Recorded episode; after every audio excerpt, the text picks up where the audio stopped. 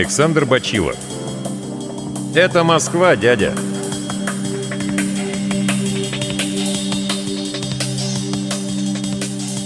Да ну тебя с глупостями отмахнулась мама.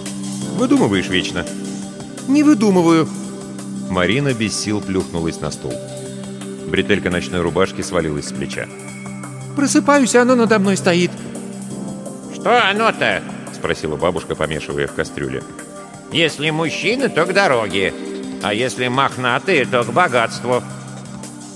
А если то и другое, то к путевке на Кавказ. Мама захихикала шкодливым детским смехом. Не знаю я. Марина отрешенно смотрела на дно пустой чашки. Белое что-то. Помаячила и утянулась в шкаф. «Приснилось», — отрезала мама. «Одевайся да сбегай в магазин. Нужен майонез, сметана и яйца». Марина нерешительно помяла уголок скатерти. «Боюсь. Чего еще?» Мама остановилась перед ней, упершись рукой в бок. Марина опустила голову. «А вдруг я шкаф открою, а оно там?» «Да что же это?» — возмутилась мама. «Взрослая девица, завтра замуж, а она ерундой мается. Я для себя, что ли, готовлю на всю ораву? Ко мне на свадьбу родня съезжается или к тебе? Марш в магазин без разговоров!»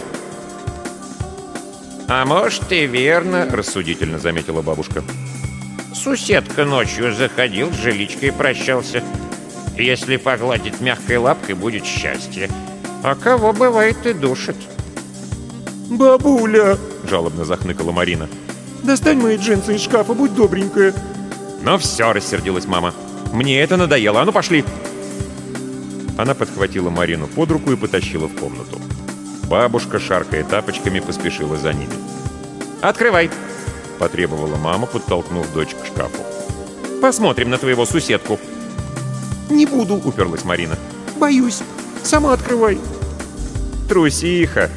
Мама презрительно усмехнулась. «А еще замуж собралась. Никого там нет. На, гляди!» Она резко распахнула дверь гардероба, и сейчас же все увидели белевший в полутьме силуэт. Марина вскрикнула. Оттолкнув маму, она с отчаянной храбростью бросилась на дверь и, навалившись всем телом, с треском захлопнула ее. Бабушка стояла, прижав руки к груди и беззвучно шевеля губами, словно читала молитву. Мама ошеломленно хлопала глазами, уставившись на Марину. «Ты что, ополоумила?» — произнесла она наконец. «Чуть пальцы мне не отдавила». «Оно там». Марина со страхом смотрела на дверь гардероба. «Конечно, там», — спокойно ответила мама. «Как вчера привезли, так там и висит». «Кто висит?» — прошептала Марина. «Да никто!» Мама снова решительно отворила тяжелую дверь. «Платье твое подвенечное!» Снежно-белое платье с пышными оборками, кружевами и блестками занимало почти все тесное пространство гардероба. Марина зажмурилась и потрясла головой. Как же она могла забыть? Сама же повесила вчера платье в гардероб. Почему сегодня оно кажется таким незнакомым и даже пугающим? «Это замужняя жизнь пугает», — уверенно сказала бабушка и, заметив мамин взгляд, поспешно добавила. «Хорошая примета. Пугает, значит, заботится». «Ничего себе заботится!» Марина болезненно поморщилась. «У меня сердце до сих пор стучит, как пулемет. Что это вообще за мода выходить замуж в белом платье?» Бабушка даже руками всплеснула. «Да в каком же еще выходить? В черном, что ли? Спаси и помилуй!» «Не нравится мне все это», — пробормотала Марина. «Что опять не нравится?» Мама была вне себя. «Замуж выходить? Так я тебе тысячу раз говорила, сперва универ закончи, женихи никуда не денутся». «Может, заменить платье, пока не поздно?» «Начинается!» Мама только махнула рукой и побрела вон из комнаты. «Ты со мной про платье даже не заговаривай», — бросила она через плечо. «С Ромой своим обсуждай эти вопросы, если он у тебя такой богач». «Какой уж там богач?» Вздохнула Марина и стала собираться в магазин. Когда дверь за ней закрылась, бабушка, сидевшая за столом на кухне, отодвинула кружку с темной жидкостью и повернулась к маме. «Иди скажи ему, чтоб не смел больше вылезать, пока не прикажут. Все дело испортит». «Слушаюсь, госпожа». Мама присела в низком поклоне. «Не извольте беспокоиться, я поставлю тварь на место».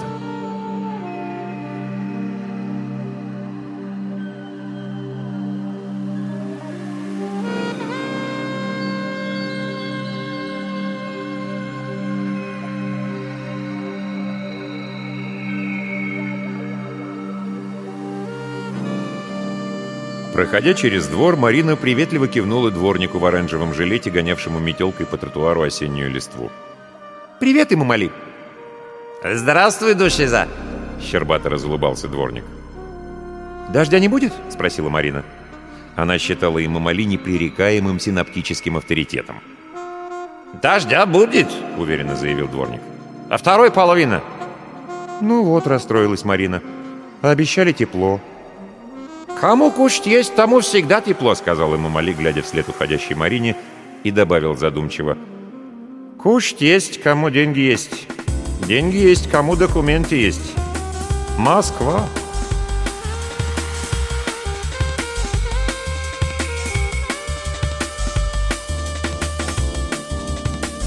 Анкета заполняется в двух экземплярах от руки синими чернилами.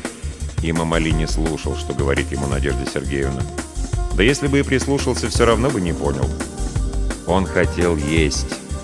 Два дня в очереди не ел. А до этого три дня в поезде ехал. В поезде Аликпер еды не давал, только за деньги. А какие у Имамали деньги, когда он за деньгами едет? Хорошо еще, что взяли его хромого в Москву на работу. Но хромому тоже есть надо. Имамали просил Аликпера. «Дай хлеба! Есть хочу!» Аликпер смеялся. «А мясо не дать?» Ему легко было смеяться. Он ехал в купе с проводником и варил для него мясо на плитке. И для себя, конечно. Аликпер любил жирное мясо. Остальные 200 человек в вагоне только втягивали носами запах и вздыхали. «Москвой пахнет. Там, говорят, мясо прямо на улицах варят, жарят, режут и в лаваш заворачивают. Очереди, наверное, большие. Ничего, дождемся. Только и Мамали не хотел ждать. «Дай хлеба, собака!» — добром говорил он Аликперу. Аликпер много кушал. Ноги толстые, шея толстая, руки крепкие. Сильно ему Мали бил. Иначе нельзя. Если Ишака не бить, как он узнает, кто его хозяин? И Мамали перестал на голод жаловаться. Да уже и некому было. Аликпер куда-то пропал. Говорили, он от поезда отстал. Может, так было, а может, нет. В вагоне много спорили. Только и Мамали не спорил. И на голод больше не жаловался. Поезд дальше и без Аликпера пошел. Не такой уж большой бай наш Аликпер. Так и Мамали подумал и ошибся. До Москвы доехали, никто не встретил. Проводник сказал из вагона уходить. Менты с вокзала прогнали. Лето стоит такое, как в Фергане зима. Куда идти, где спать, кто деньги даст, один Электер знал, а теперь никто не знает. И кушать опять хочется. Пошли на базар земляков искать. Очень удивились. Базарный день, а базара нет. Ворота закрыты. Никто урюк не разгружает, хурму не предлагает, рахат лукум не носит, мясо не жарит. Мимо добрый человек шел, только падал часто. «Уходите», — сказал. «Здесь чурок ловят, в тюрьму забирают. Базар давно закрыли, товар менты поделили на ответственное хранение». Еще что-то говорил, но даже Музафар понять его не мог, хотя в школе учился. Долго слушал, потом сказал «Песню поет». Заплакали люди. Чем прогневили мы Всевышнего? Как допустил он в неизъяснимой мудрости своей такую несправедливость? Сытый бадбуй в теплой фуфайке песню поет, а правоверные от голода плачут, от холода дрожат. На всех одна теплая фуфайка. Совсем без элекперов пропадем. И смилостивился справедливый, не дал совсем пропасть. Долго водил правоверных по каменной пустыне, но привел, наконец, к Надежде Сергеевне в кабинет-сарай. А там уже земляков много, кто из Пиджикента, кто из Зеравшана, кто из Черчика. На два дня очередь, и все с бумагами, опять беда. Один Аликпер знал, как бумаги по-русски писать. И Мамали не знал. У Аликпера синяя ручка была, черная ручка была. У Имамали только спичка и разбитая губа.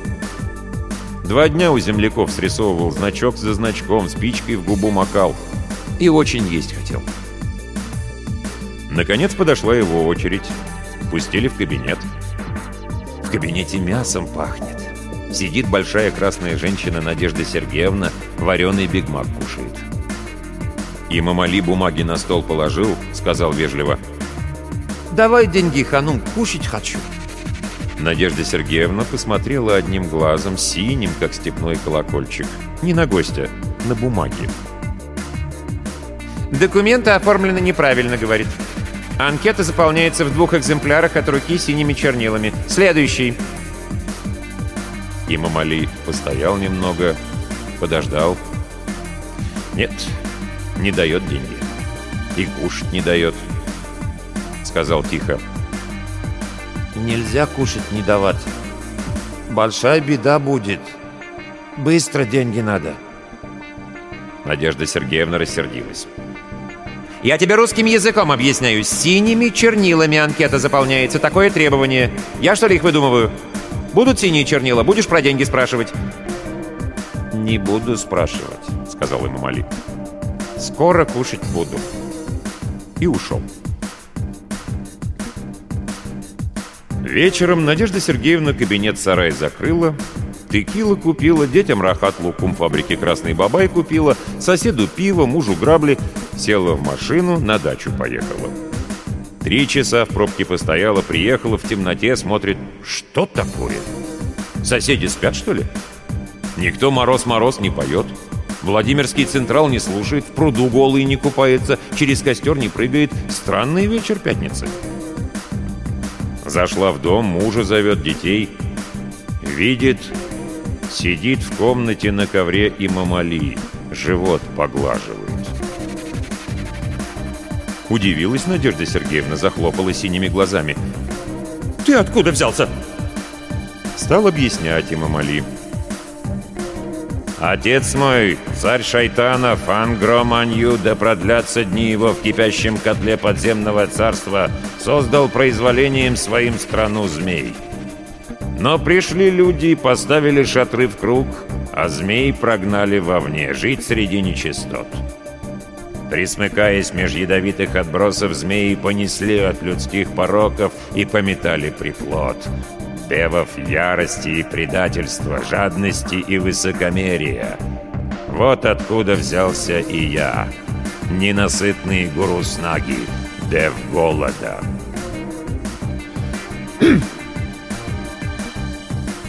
Надежда Сергеевна по-персидски ни слова не знала, но увидела на ковре ботиночки детей, очки мужа, шляпу председателя садового общества и все поняла. Хотела бежать, но уже не могла. И Мамали, пока рассказывал, на месте не сидел, а обматывал Надежду Сергеевну синей изолентой, как паук обматывает муху липкой паутиной.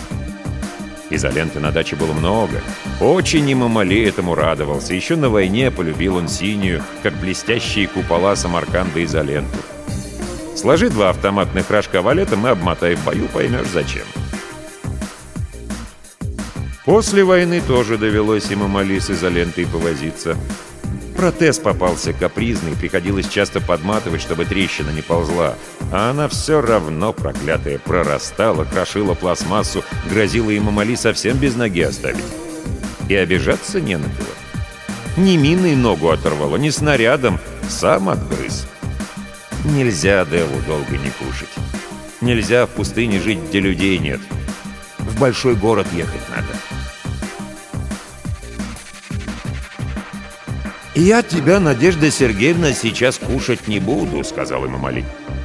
«Я вас только от большого голода кушаю. Мне деньги надо, работа надо, документы надо.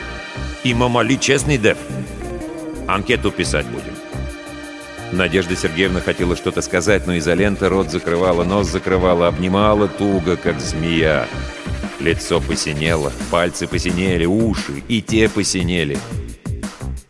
«Очень хорошо», — сказал ему Мали. Бумагу взял, спичку заострил. «Теперь синяя женщина, давай синие чернила». И уколол Надежду Сергеевну в глаз.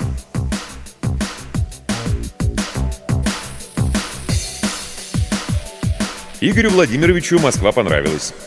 Со времен его последнего визита сюда она стала выше, светлее, просторнее, а главное — чище.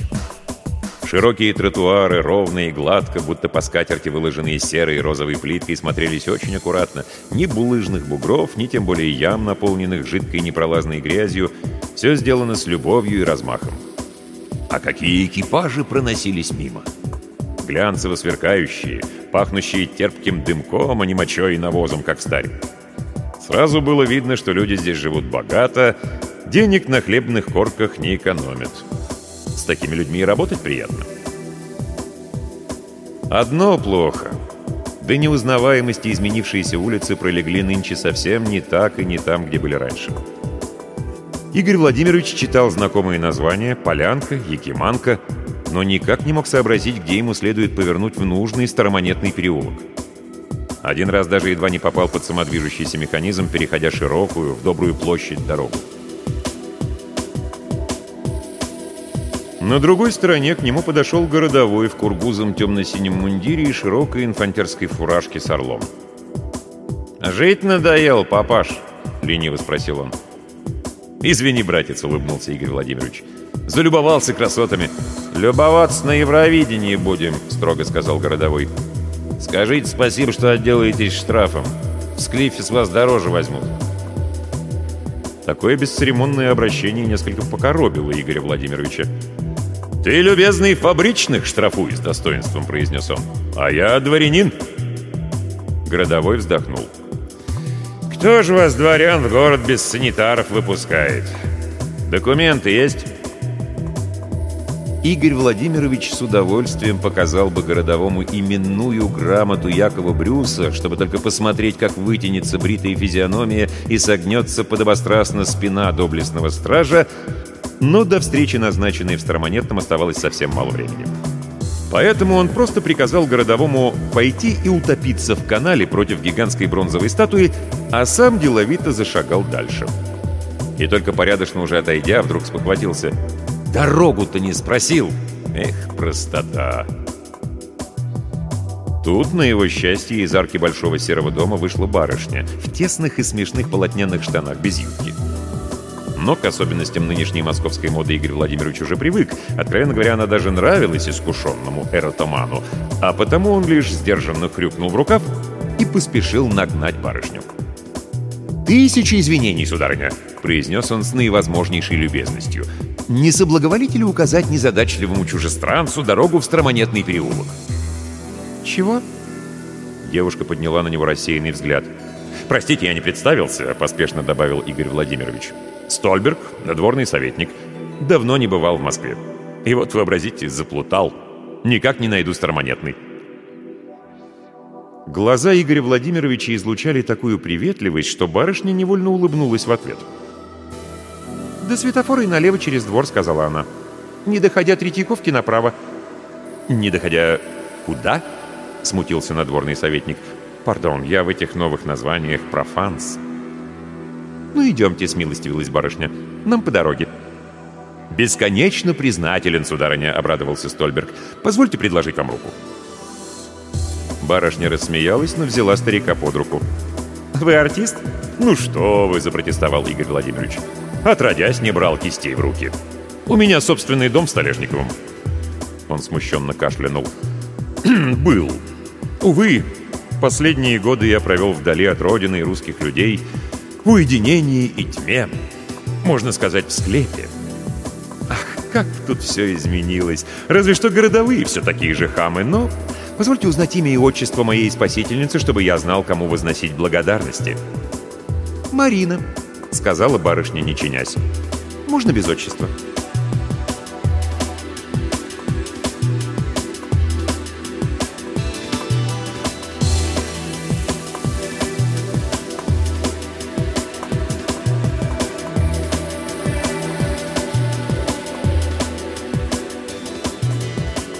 Если каждый день по два часа висеть на турнике, думал гном, то метр семьдесят не предел.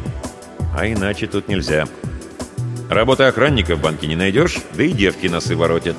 На девок, конечно, плевать, но так уж устроен этот проклятый город. Где деньги, там и девки. И наоборот. Вот и выходит, что в серьезном деле без них нельзя. А дело как раз наклевывается сейчас очень серьезное. Одна беда. Пропустишь одну-две тренировки и снова съеживаешься до своего обычного метра с кепкой. А этого нельзя. Вот возьмем профессорскую кубышку, тогда можно и оттянуться. То есть, скукожиться. Отдохнуть, одним словом. Хотя какой может быть отдых для гнома? Лучший пляж — подвал с деньгами. И еще один кислый момент в этом деле. Никак в нем не обойтись без колдуна. Хоть всю родню профессорскую нарежь на тесемке, а если не знают они, где клад, то и не скажут. Другое дело колдун. Ему только крови их не нюхнуть, сразу место укажет. Но ведь подло и делиться с ним придется. Альтернативка, как здесь говорят. Ну да где наша не пропадала? Не может такого быть, чтобы гном не сумел колдуна кинуть. О, кстати, вот и он. Наконец-то. С виду лопух. Такого возьмем без шума и пыли как здесь говорят.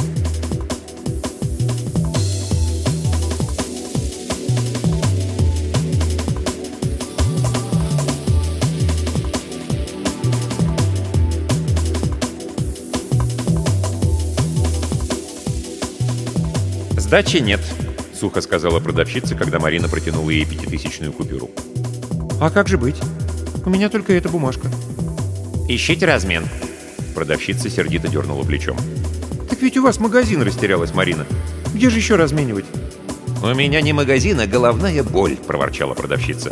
«А если я всю мелочь раздам, так еще и мигрень головного мозга будет. Нафига мне этот геморрой?» Марина огляделась по сторонам. Кроме нее и болезненной продавщицы в магазине никого не было. «Вон у латошника спросите, может, разменяет?» Продавщица кивнула на дверь. Только теперь Марина увидела сквозь стекло расположившегося возле крыльца долговязого торговца всякой канцелярской мелочью и лотерейными билетами.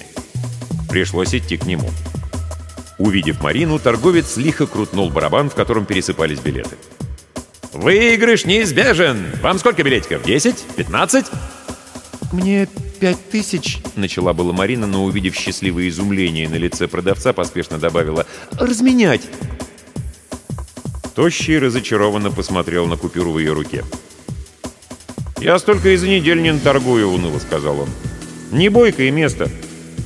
Раньше, когда картами Таро промышлял, судьбу предсказывал, отбоя от покупателей не было. А теперь все это шарлатанство запрещено. Только лотереи распечати, не дай бог...» Он сокрушенно развел руками, но вдруг оживился. «А знаете что? Попробуйте в кафе, тут рядом, через два дома». «В кафе уж точно не разменяют», — вздохнула Марина. «А вы закажите что-нибудь. Хлопните рюмашку, а дальше не ваша забота, разменяют, куда денутся». Марина грустно кивнула и пошла в указанном направлении. «Одну минуточку, девушка!» — окликнул ее продавец. Марина обернулась. Тощий сунул длинные пальцы в барабан и вынул лотерейный билетик. «Возьмите один на счастье, это бесплатно. Раз уж я не смог быть полезным». «Спасибо», Марина взяла билет и побрела дальше, на ходу разворачивая бумажку. У крыльца кафе она, наконец, добралась до вкладыша и прочитала бледно оттиснутую надпись «Не надевай белое платье». Марина невесело усмехнулась и бросила бумажку в урну. Уже взявшись за ручку двери, она вдруг увидела сквозь стекло знакомую фигуру. За ближним столиком спиной к окну сидел Рома. «Ничего себе жених!» У него завтра свадьба, а он сидит тут, пивом наливается. Но самое удивительное было не это. Отхлебывая из огромной кружки, Рома увлеченно беседовал с надворным советником Игорем Владимировичем Стольбергом.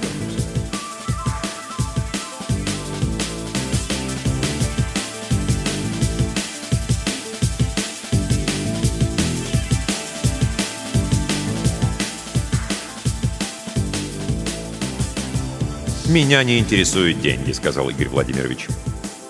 «А что, у вас их много?» — оживился Рома. «Помолчи, неугомонный Карло», — оборвал его Стольберг. «Повторяю, сокровища можешь забрать себе. Копаться в барахле из скифских курганов унизительно для ловца бессмертных душ, но...» «Не беспокойтесь, я и один с удовольствием унижусь», — оскалился Рома. Игорь Владимирович пропустил его замечание мимо ушей. «Но», — повторил он, — Выходя за тебя замуж, она наденет тебе на палец кольцо. Это кольцо досталось ей от отца. Тоже скифская?» Глаза Ромы жадно блеснули. Советник покачал головой «нет». Профессор вел немало успешных изысканий по всему миру. Он имел чутье. Но для тебя это кольцо не представляет ценности, оно даже не золотое. «Да ладно!» Рома недоверчиво уставился на Стольберга. «Какое же оно обручальное?» «Оно и не обручальное». «А какое?» «Пусть это останется моей маленькой тайной. Ты отдашь кольцо мне, а взамен получишь все, что профессор нашел в своей последней экспедиции». «А вдруг там ничего стоящего?» С купеческой хитрецой усмехнулся Рома. «96 предметов», — небрежно бросил Стольберг. Ожерелья, браслеты, зарукавья, гривны со львами, тельцами и змеями, глаза рубиновые. Рома сглотнул в сухую, забыв о пиве. Но никто не знает, где это спрятано. Придется отворять кровь дочери. Твоей, между прочим, невесты. Невесты, Карла! Кстати, как ты намерен поступить с ней в дальнейшем? «Да никак не намерен», — отмахнулся Рома. «Бритвы по горлу и в колодец, как здесь говорят. А старушек топором в темечко. Тоже проверенный метод». «Ах, Карла, Карла...» Стольберг брезгливо отвернулся. Небо за стеклом потемнело, начал накрапывать дождь. Приоткрытая рама окна поскрипывала от порывов ветра. Прохожие на улице торопились по домам, кое-кто спрятался под козырьком кафе. «Странно», — произнес Стольберг. «Эту барышню я сегодня уже видел». «Какую барышню?» Рома тоже обернулся и успел увидеть отпрянувшую от стекла Марину. «Да ведь это она!» — завопил он, вскакивая. «Она все слышала!»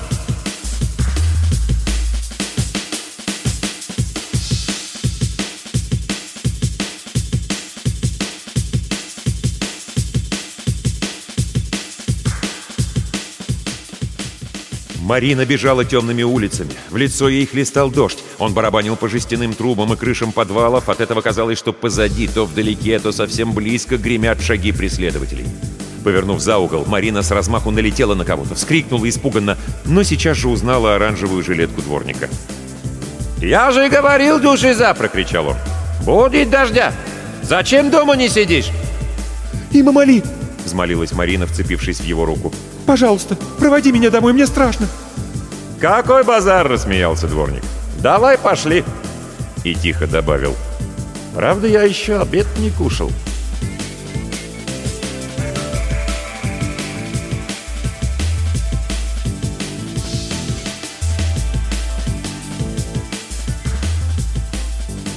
Мама и бабушка сидели на кухне с неудовольствием, поглядывая в темноту за окном. Рядом, наброшенная на спинку стула, распустила пышные складки белое подвенечное платье Марины. «Где ее до сих пор черти носят?» — ворчала бабушка. «Вымокнет, простудится, вот вам и вся свадьба. Предупреждаю, я не вынесу ни дня отсрочки». «Понимаю ваше нетерпение, госпожа», — смиренно склонилась мама.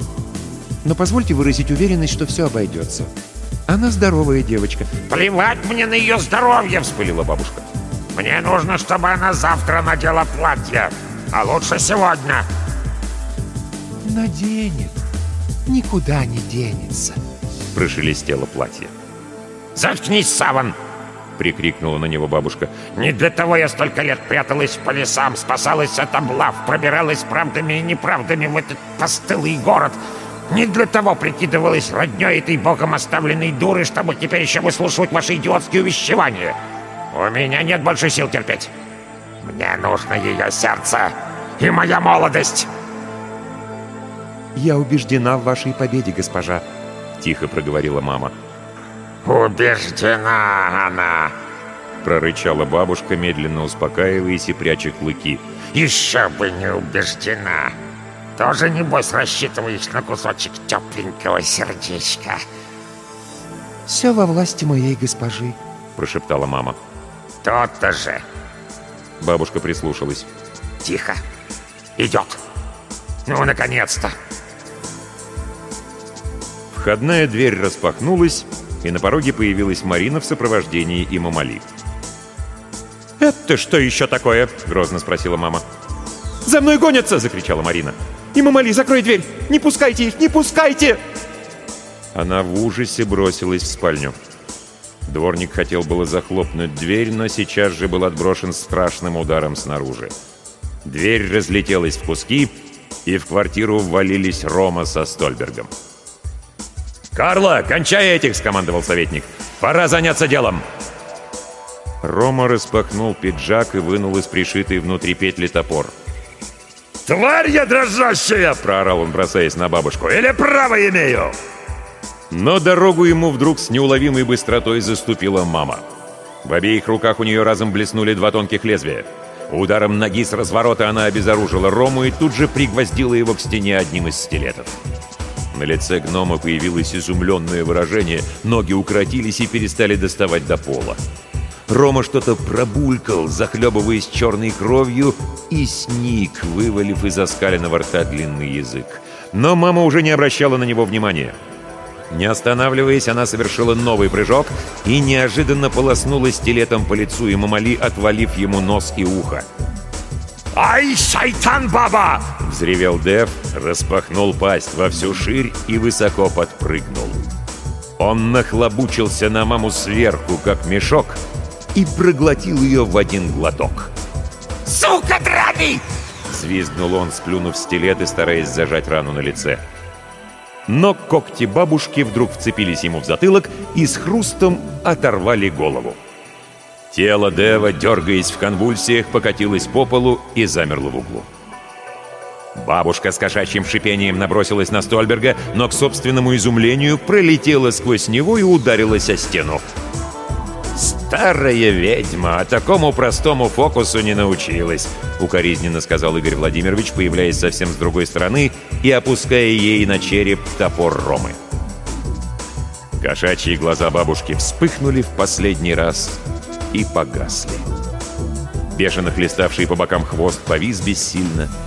Бабушка мягко, как подушка, повалилась на пол. И тут на пороге спальни появилась Марина. Сумасшедшими глазами она обвела комнату, прыгая взглядом с одного мертвого тела на другое. Игорь Владимирович отбросил топор и протянул к ней окровавленную руку. «Кольцо!» «Что ж», — глухо сказала Марина, раскрывая ладонь, — «победитель получает все. Кольцо ваше». Дрожащими пальцами советник взял кольцо с ладони Марины. «Наконец-то!» Голос его прозвучал, как хруст раздавленного стекла.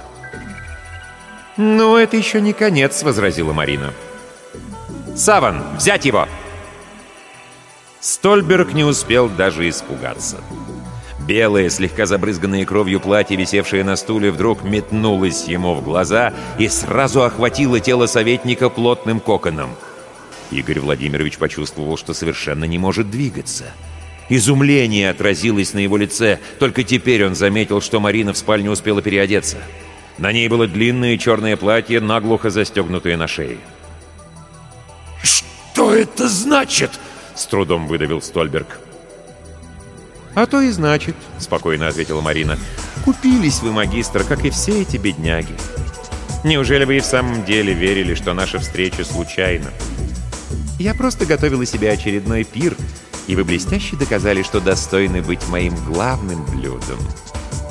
Не было никакой Марины, и отца профессора не было. Нельзя быть таким доверчивым. Это Москва, дядя!» «Да, но кольцо!» — простонал советник.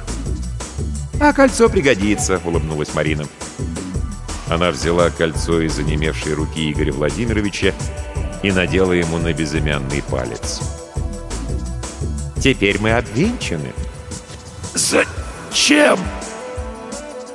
«Сейчас узнаешь», — сказала Марина, щелкая челюстями хелицерами и расправляя паучьи лапки с крашенными коготками. У черной вдовы тоже есть свои традиции.